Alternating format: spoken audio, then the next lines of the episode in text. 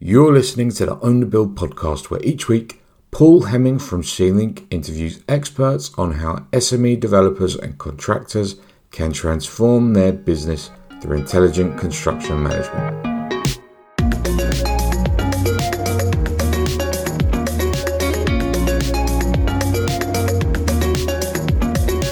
Hello and welcome to episode number 32 of the Owner Build podcast with me, Paul Heming, and Liam Curley. Liam, you are in an unusual and unique situation today because you are going to be our guest today.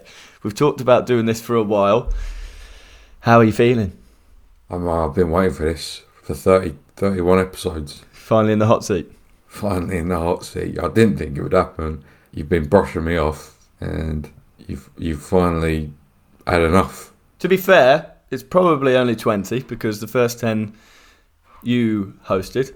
So it's only it's only tw- 20 of the 30 where I didn't choose you to be a guest. And just so you know, we've got a backlog now of loads of people who are going to be guests, and you've, you've come right to the front of the queue. So I'm I'm very pleased to be interviewing you. It's just a uh, slightly different change of night dynamic today, isn't it?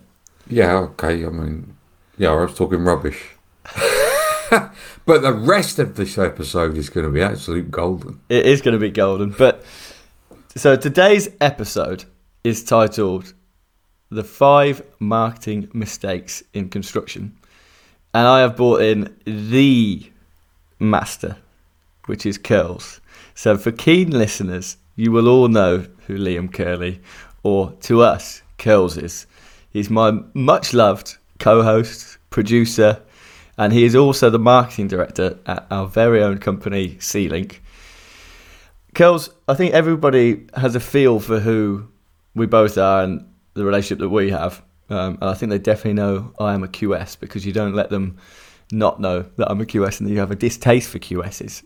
But what what what what I think would be good as part of this episode, and one of the main re- one of the reasons we wanted to do it, as well as well as to explore the topic that we're going to do, is helps everyone to get to know you a little bit better. So before we start the show and get into it, I'd like to talk about you and your experience within the construction industry because from what I understand, it started at an early age with it being in the family. So tell tell us about yourself first and foremost, Liam. So I've worked in I've worked in construction most of my professional career. Yeah. Um, sorry. Yay! Yeah. and uh, Come on, be convincing. yes, I worked in different sides. So I worked on kind of uh, materials and manufacturing. I've worked in uh, merchant side. Uh, I've worked subcontracting, and then obviously I'm working in software, working with developers as well. And then obviously when you're doing those roles, you're you're collaborating with because of that range of roles. You're also collaborating with all sorts of different sides. So technical, uh, yeah, technical design, architectural, main contractors. And those roles have been mostly sales and marketing. Like you know, I, and you've mentioned it a few times. I worked in subcontracting, worked in roofing, but but you know, I wasn't a roofer. It was what I brought to it was was the marketing side of things. And you have a uh-huh. genuine love and passion for marketing like nobody else that I know. You love it. I do it's, hugely. It is sad, but you know, I am an obsessive, and uh, and that is my chosen obsession. no, it's no, it's amazing. It's definitely great for our listeners, for anyone who wants to know more about your views on marketing in construction. It's one of the reasons why we wanted to do this episode because there's real value in having this conversation. So we are going to lean completely towards marketing and construction. How do you see marketing in construction, Curls?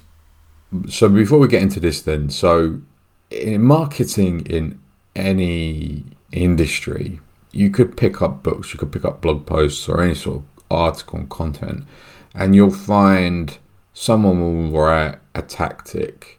You'll find hundreds of different tactics that you could employ, and they could be successful tactics, right? But when you look at successful tactics, there's so many variables that are rarely considered or shared by the author. right? So they're not going to share the fact that yeah, this could work for you if you have all these situational similarities to me.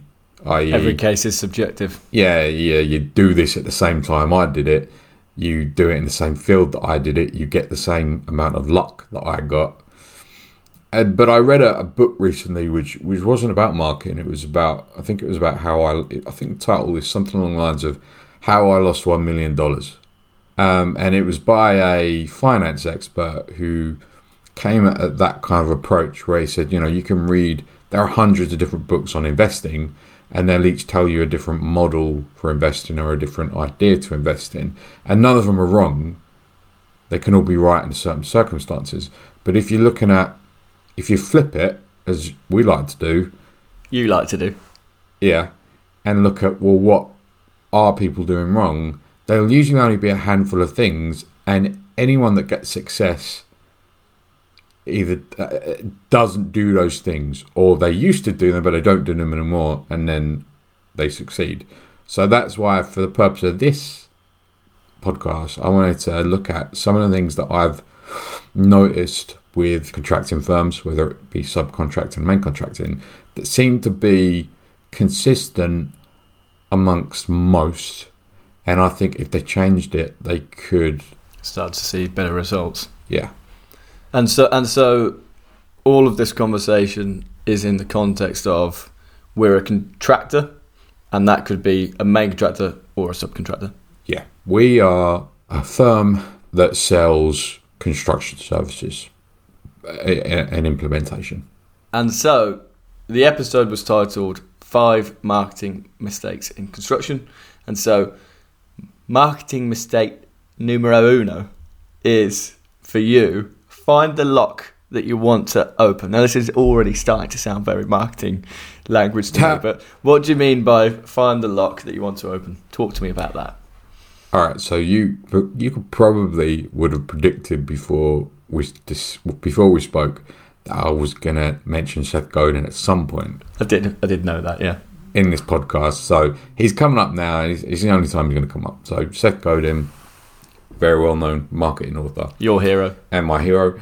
And this quote comes from um, one of his books. This is marketing.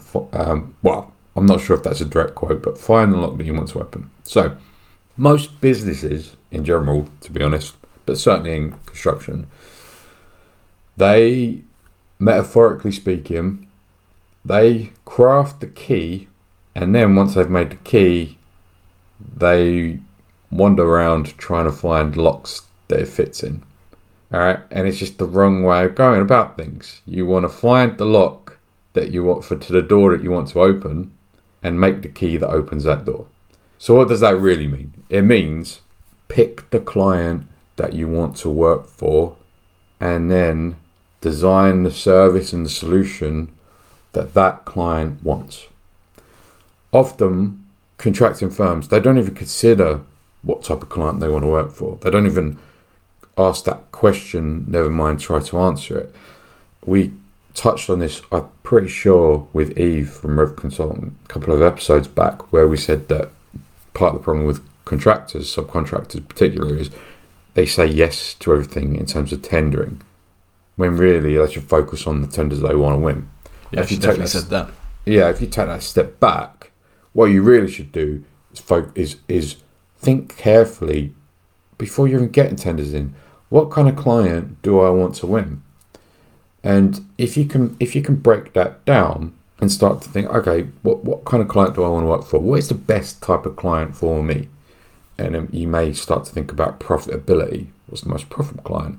What's the less aggro? You can you can have as many metrics as you want.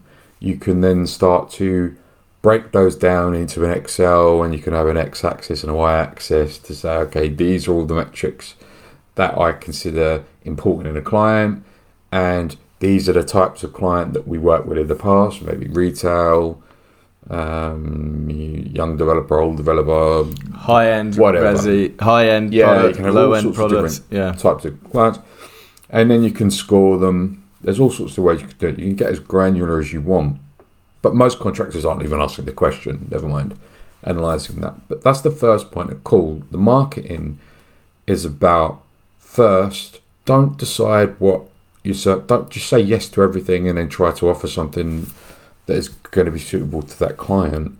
Find the client you want to work for and then build your product and your marketing to get that client. If I'm starting out, that might make me feel like I'm reducing the number of potential clients that are available to me. hmm So yeah, there's a there's a big pie of hundred percent of clients out there for me. What you're suggesting is go and pick five percent and go after them properly. Is that right, or what's the depends. So a lot of this does depend on how far along you are with your business.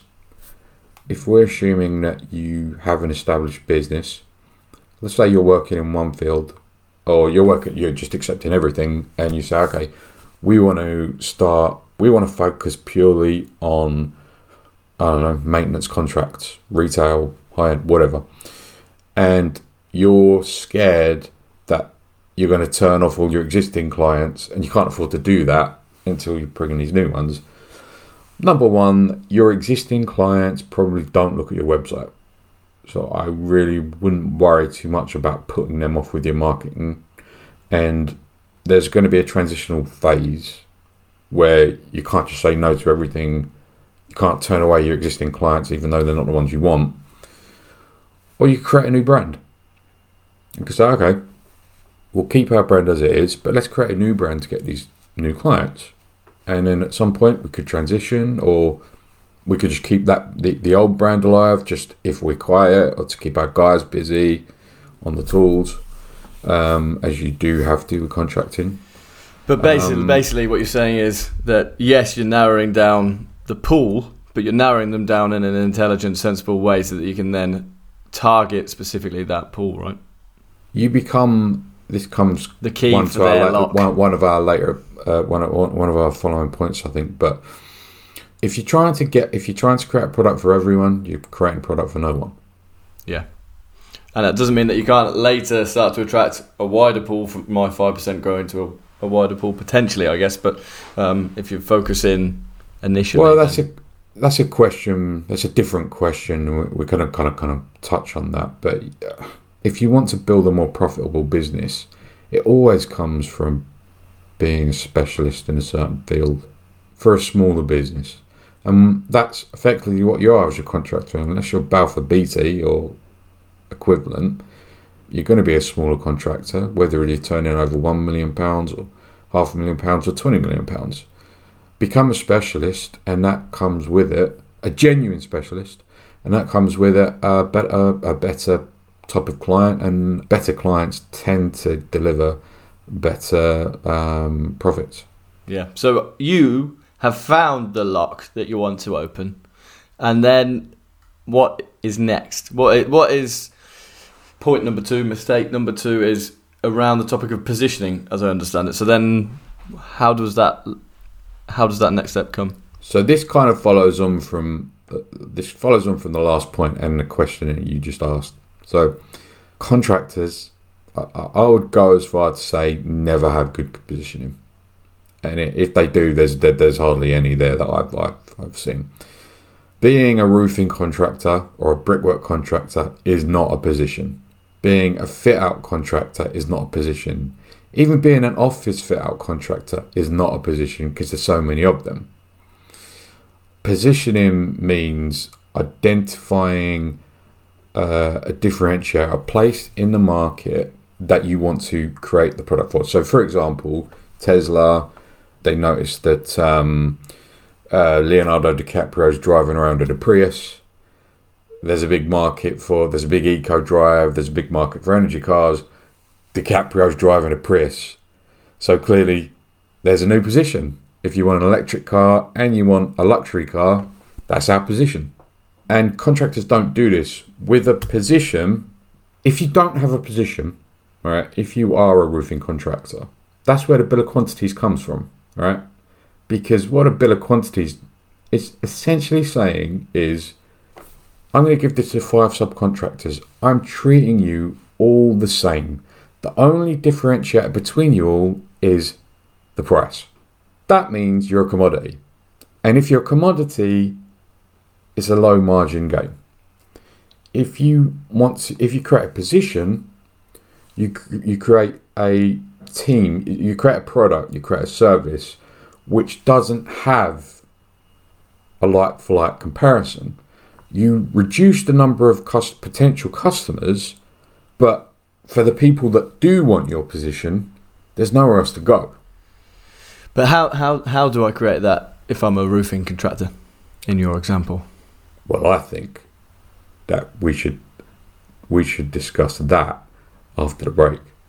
Who's the host here? but, fine. But, but fine, all right, we'll discuss it right after this break, Liam.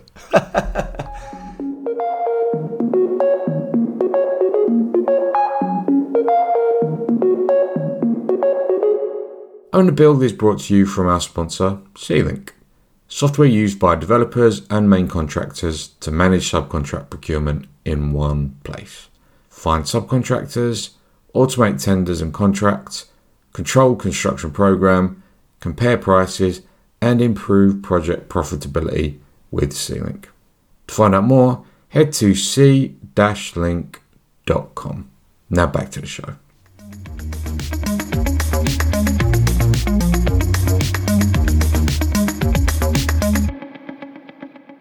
So I don't know whether now to stay silent or to talk because who's who's asking the questions? I'm the host, Liam. I mean, I'm not usually touchy about this, but you know, I usually share it, share it with you. But we're not sharing today. You come on as the guest. Deal with it. Okay. so, So um, I'm going to ask you a question. The question is the one that I asked you before the break, which was you talked about a position, you talked about roofing contractors. How do I create a position if I'm a roofing contractor? so there's loads of different ways. Firstly, you go back to you're picking your client. So then you're considering, okay, what normally I would say what problems do they have, but you're looking at okay, what kind of what kind of solutions does that client uh, want? Um, and you may decide that I don't know, green roof, green roofing is a, a- bit of a position, a bit more of a position than roofing. But this is where I would I would then move on to the next point, which kind of answers that, right? Which is we're going to find a position, and if I were contracting, the position would lead with the thinking, not with the implementation. All right, so that's the third point, which t- kind of ties back into the last two. So, So the third point is lead with the thinking, not with the implementation.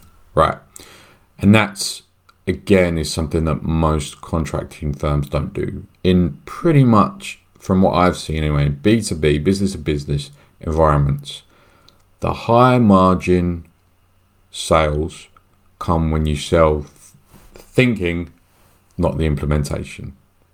I.e., for example, the design, not the building, if you like, not the actual contracting work. Doesn't mean you don't do the contracting work. But what that means is it's more strategic, right? And so if I were, we had, we were talking about BIM last episode. So one position could be if I were a contractor, if I were an SME contractor, I think there's probably a solid position available. And again, when we're talking about positioning, positioning, we're talking in a market, not the market. What that means is there are loads of markets. If you're based in Cornwall, you don't have to be the only position in in the UK. You just have to have a big enough market to sustain you in the region that you want to work in. So let's go back to BIM. So one position could be again lead with thinking, not with implementation. So let's focus on the thinking. Let's focus on BIM. So you could say I'm going to be the only. My position is we're a small contractor. We are a contractor that works with SME developers, and we're fully BIM integrated. We don't work on any projects without BIM. because Right. all of those clients are interested in BIM potentially, or not all of them, but there is there is a faction of them who are, and they I will instantly stand out from the crowd Right. for those guys. It it introduce it reduces the size of your potential market because which is why a lot of people don't do this because it feels feels scary Scary. because you're cutting I'm already scared. chunk. Yeah, you're cutting out a big chunk of what you the market you could get. But what it does is it does a few things. Firstly, it enables you to target all of your marketing and be consistent to say we do BIM. We're smart, we do BIM.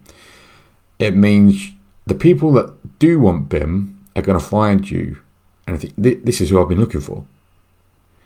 It means because you've set your stall out that that's going to be our position, you can then invest in your company. You can invest in BIM. You can ensure that your project managers know BIM. That filters through to your whole team. And it means that as long as the market is big enough to support that position, you can then start increasing your margins because there are no like for like competitors out there. No, you're not. You're not going after. If you don't want BIM, I'm not for you.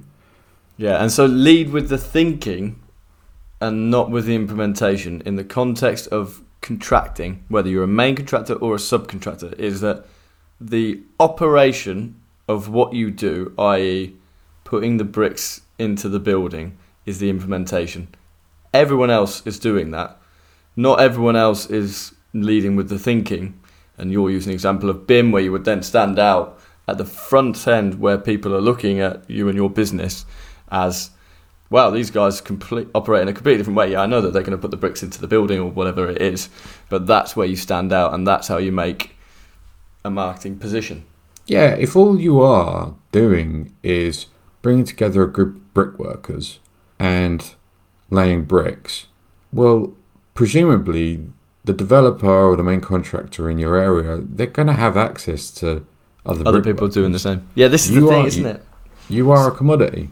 Yeah, but that's Whereas if yeah, Yeah, I mean, I can't speak for. Uh, uh, when you're speaking broadly, you, you kind of lean towards what you know. So I'll, I'll go back to roofing because that's what I know. But you know, if you were to decide, okay, we're going to go into green roofing, but we're actually going to do the design, and we're to have we're going that means we're going to invest in the design. We're going to get landscape designers in house who collaborate with, you know, the structural engineers to give bespoke designs.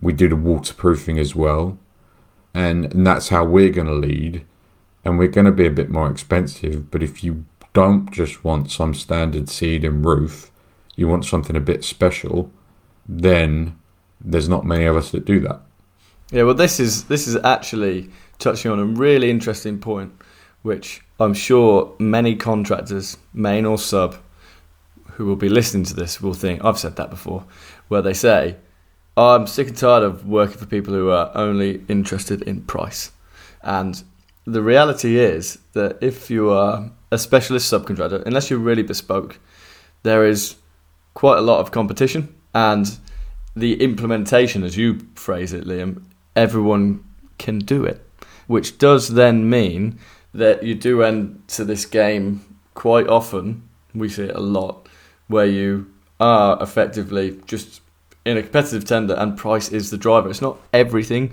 but that is the driver. But what you're suggesting is take a different angle, take a different position, and have lead with the thinking, and then you can say, "I'm not going to be in that same competitive tender process, or price isn't the driver," and because that's exactly what you were saying with your BIM example. You can completely stand out from the crowd and be in a completely different position, effectively.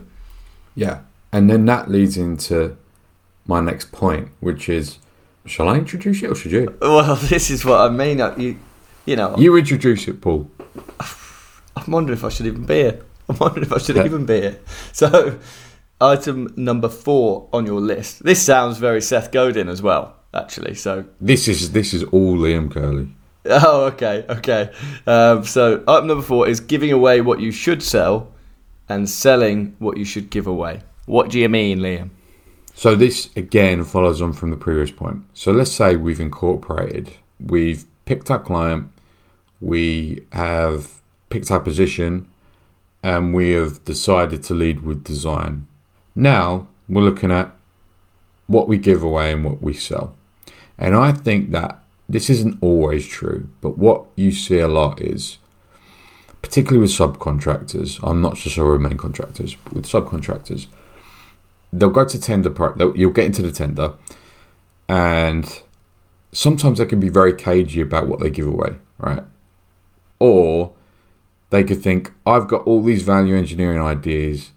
I'm going to give them a way to win this job. Or they might say, I'm going to price this job really cheap because I've got these in the back pocket, or I can see all these potential variations and I'll make the money back on the variations.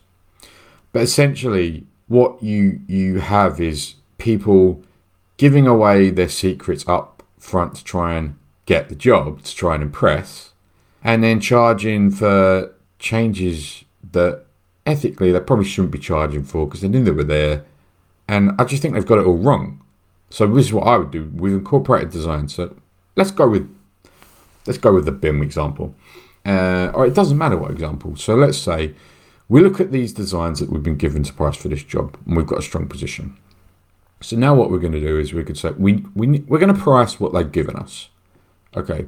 But because we've got this strong position and we've invested in it, right? We've gone all in and we've invested. We've got the team, we've got the design team in house. That means we've got the expertise to go through these drawings. With our expertise, we can recognize all of these value engineering opportunities, program saving opportunities and we're not going to lose the opportunity to sell to sell these but we're not using them to win the job it's something that we sell so you come to me i'm the green roofing expert and i say to you look this is the price for your bill of quantities and your with all the designs you've given me we've actually run our own designs against this and they may be uh, we, we, we, can invest in uh, bs accreditations or whatever you want to call them, right? But we've got our own designs and we can save you 10% on cost and 10% on time. You can buy these designs from us, and, and this is the quote, right? We would do the work for this amount of money. Now, you can buy the designs from us for X thousand pounds. We're going to make sure it's profitable. But you don't have to use us. You buy the designs, they're all backed we've we've got design, we've got the right insurance. Buy them, and then you can use our quote, or you can take the designs and give them to someone else. And we're we're fine with that. We're fine with them to take the designs. We've made good money on the designs, and because we're the experts now, and what experts means, what to be an expert in this field, what it means is because you're focusing on one type position and area of works, you're seeing the same inquiries come through.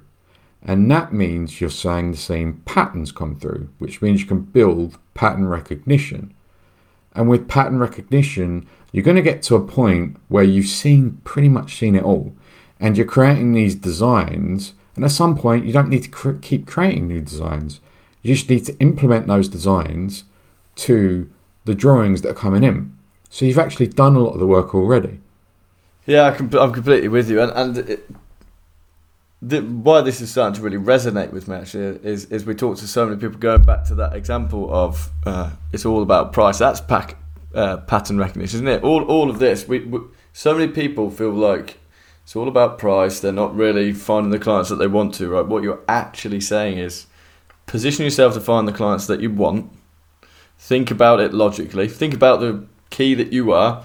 Then position yourself and then actually think about what you're going to give away and don't enter this really difficult position where there's loads of people all competitively tendering and, and then you might make a mistake you might there's, there's loads of reasons why you win a job. Um, not all of them are are good either. So this is all starting to make a lot of sense to me. And so you're number five liam. Lovely number five. so number five is probably is the only one that doesn't really flow from that. But I've I've just seen it and heard it so many times it has to be raised, right? So number five is zero focus on referrals. So from the contractors or some contractors I speak to, I would say nearly everyone, if not all of them, will tell you that most of their new work comes from referrals and yet none of them are doing anything to get more referrals. When they want to grow their business, they think, okay, I'm going to grow my business now because we're getting referrals, but I want to get I want to get more business, and they start looking at different tactics, whether it be digital mark, sort of, any sort of digital marketing tactic, or getting a business development manager and, and cold, cold calling on planning portals, whatever it may be. But they never think we get loads of referrals and we do nothing to get them. So we must be able to get loads more referrals. But the the obvious thing is, you know, I can get a business development manager in, go through a big long list, and they could do it for me, or go to lead generation or whatever. So how can I cultivate referrals? So I think that if you're comparing like for like, I think the listener, I think they will agree that referrals are the best lead you could get. It, you know, it comes with loads of trust. How you cultivate them is is by building a system that encourages people to make referrals because you probably don't have that. So it means we we can't go into you know the the exacts of that system right now. We don't really have the time, but it means what could it look asking like? for asking it, for a referral. Well, it, it means asking for one, but it means looking beyond. Usually, it means looking beyond the product and service that you offer and asking yourself what is truly remarkable about what we do. What could be remarkable, i.e., what is worthy of remark. All right, because um, that's what giving a referral is. And it, you know, I use the example I've used it with you before. You know, my sister-in-law talk about uh, the, the, guy that that was a great boiler engineer or whatever. He, he, he, he, did a great service. What do you know about boilers? How do you know he did a good service? Well, he tied it up nicely and he was polite and all this. Most people, they, whether it's in, in business to business, whatever, if you want referrals, you need to deliver more than what is expected, and it's thinking about everything around that. So if it were, if you were a domestic it, uh, contractor, for example, it would be bringing in a cleaning contractor to work after you because nobody does that, and that would get word of mouth going. But from a B two B perspective, it means thinking about what are the little what could I do to make people talk about me, and how do you do you make it easy for people to share information about your business? You probably don't. But what are you giving? How are you helping them to share the word? What are you giving them to make it really easy to make referrals? And also, are you, you know, the marketing term is keeping top of mind, right? But people forget, you depending on how often you interact with them, people will forget you. So, what are you doing? How are you putting a system in place to ensure that you've got a constant conversation and dialogue going, even when they're not working with you. You know, using a CRM to remind you, okay, let's book lunch with such a person.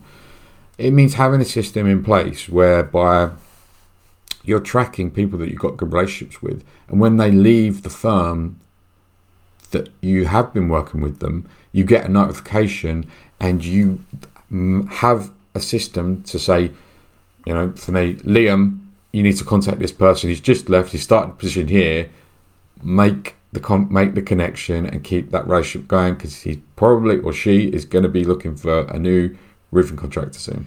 There's, I mean, there's there's loads of different ways that you can manage the process of getting the referral, but the important thing I think is being remarkable in terms of the service that you give, so that people want to pass remark, as you as you put Yeah. it. So Being Yeah. remarkable, it goes without saying that you have to be good, right? What you're delivering has to be good. Let's assume that it is, but it's it's thinking around that. It's thinking about what are the interactions like before someone deals with your business, and what are the interactions like after. When someone finishes a project, do you give them any gifts? Nice bottle of champagne or something like that. You know, birthday cards or saw this and thought of you. And you create a system, you, you work with a CRM, you think about this, and you treat every customer the same way. It's not ad hoc. You have a system and help yourself and remember to do these things. Well, it has been an excellent conversation. You've made me think about things in a in a different way.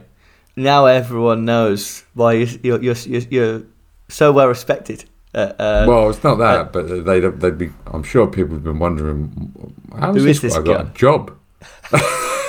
Well, and they may still be wondering that, but Yeah, I mean, I mean, there, there may be, but what is clear is that you know when you're talking about these things at the start, you think, okay, this marketing. How can I apply it to construction? A lot of what we do is is commodity. You, could say that for subcontracting, right?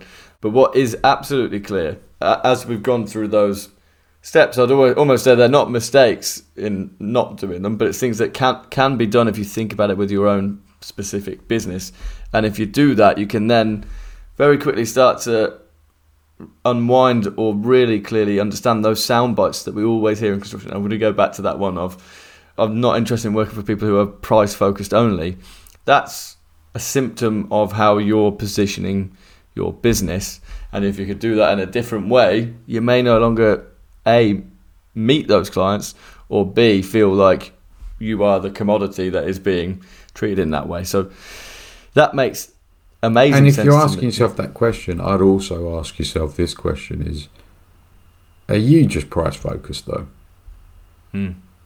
Are you investing exactly. in your business, or are you buying everything as cheaply as you can?